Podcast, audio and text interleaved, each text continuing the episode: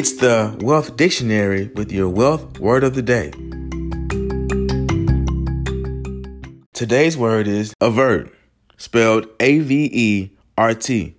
Avert is a verb defined to mean turn away one's eyes or thoughts.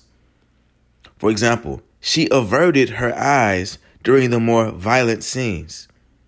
Another definition to prevent or ward off, normally an undesirable occurrence.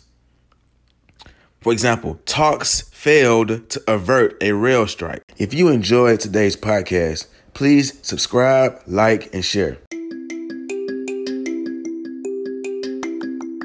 With your wealth word of the day, I am Matthias Trulin.